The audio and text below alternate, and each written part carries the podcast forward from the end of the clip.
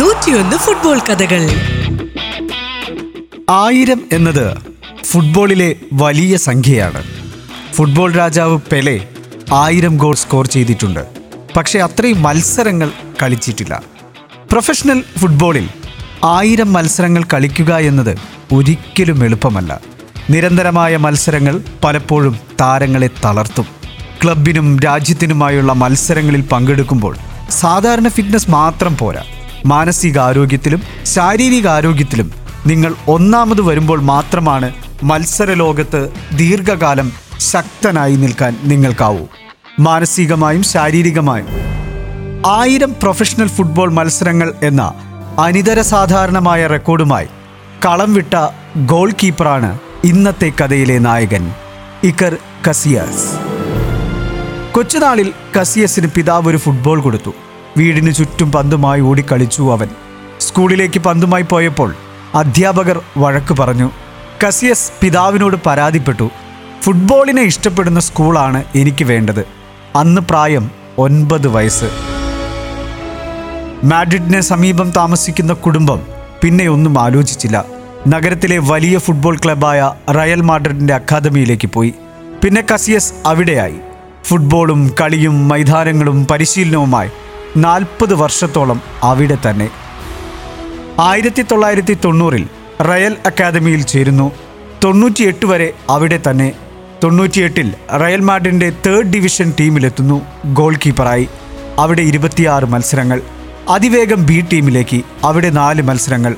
പ്രായം പതിനെട്ടാവുമ്പോൾ സീനിയർ ടീമിൽ അതൊരു അത്ഭുതമായിരുന്നു കൗമാരപ്രായത്തിൽ തന്നെ റയലിനെ പോലെ വലിയൊരു സംഘത്തിന്റെ ഒന്നാം ചോയ്സ് ഗോൾ കീപ്പർ സിദാനും ബെക്കാമും റൊണാൾഡോയും ലൂയിസ് ഫിഗോയുമെല്ലാം കളിക്കുന്ന ടീം രണ്ടായിരത്തി പതിനഞ്ച് വരെ ആ ചുമതലയിലായിരുന്നു. ഈ വലിയ കാലയളവിൽ കളിച്ചത് അഞ്ഞൂറ്റി പത്ത് മത്സരങ്ങൾ. യുവേഫ ചാമ്പ്യൻസ് ലീഗിലും ലാലീഗയിലും സ്പാനിഷ് സൂപ്പർ കപ്പിലും കിങ്സ് കപ്പിലുമൊക്കെയായി പതിനാറ് വർഷക്കാലം വിശ്രമമില്ലാത്ത പോരാട്ടം.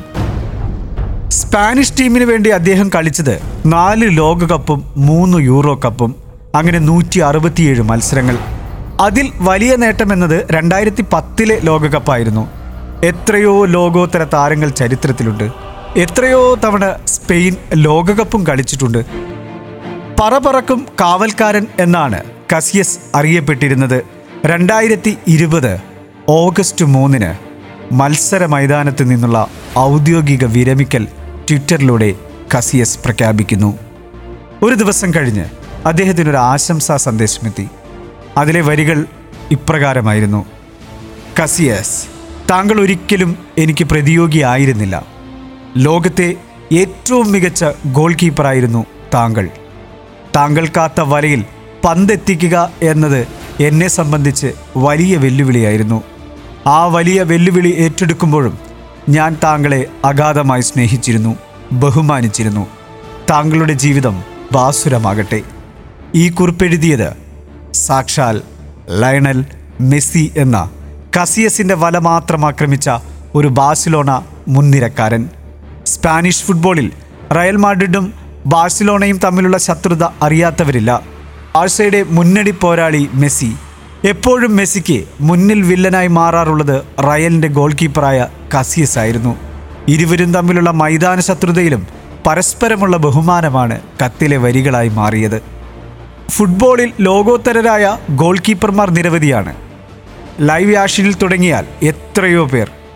കൈകൾ കൊണ്ട് മാത്രമായിരുന്നില്ല കസിയസിന്റെ രക്ഷപ്പെടുത്തലുകൾ. കാലുകളിലും അദ്ദേഹം ശക്തനായിരുന്നു. പെനാൽറ്റി വേദികളിൽ അദ്ദേഹം പ്രകടിപ്പിക്കുന്ന ആത്മവിശ്വാസം അനിതര സാധാരണമായിരുന്നു എന്ന് പറഞ്ഞിട്ടുള്ളത്. അദ്ദേഹത്തിന്റെ കാലയളവിലെ നമ്പർ വൺ പ്രതിയോഗിയായ ഗോൾ കീപ്പർ ജിയാൻ ലൂയിജി ബഫൺ. നായക ഗുണങ്ങളും അദ്ദേഹത്തിൽ സമ്പന്നമായിരുന്നു. അതിനുള്ള തെളിവായിരുന്നു ലോകകപ്പ് നേട്ടം. ഇനി ആരെങ്കിലും ആയിരം എന്ന ആ വിഖ്യാത സംഖ്യയിലെത്തുമോ? സംശയമാണ്. കാൽപന്ത് കളിയുടെ കഥ തുടരും. എഴുത്ത് കമാൽ വരദൂർ! നൂറ്റിയൊന്ന് ഫുട്ബോൾ കഥകൾ.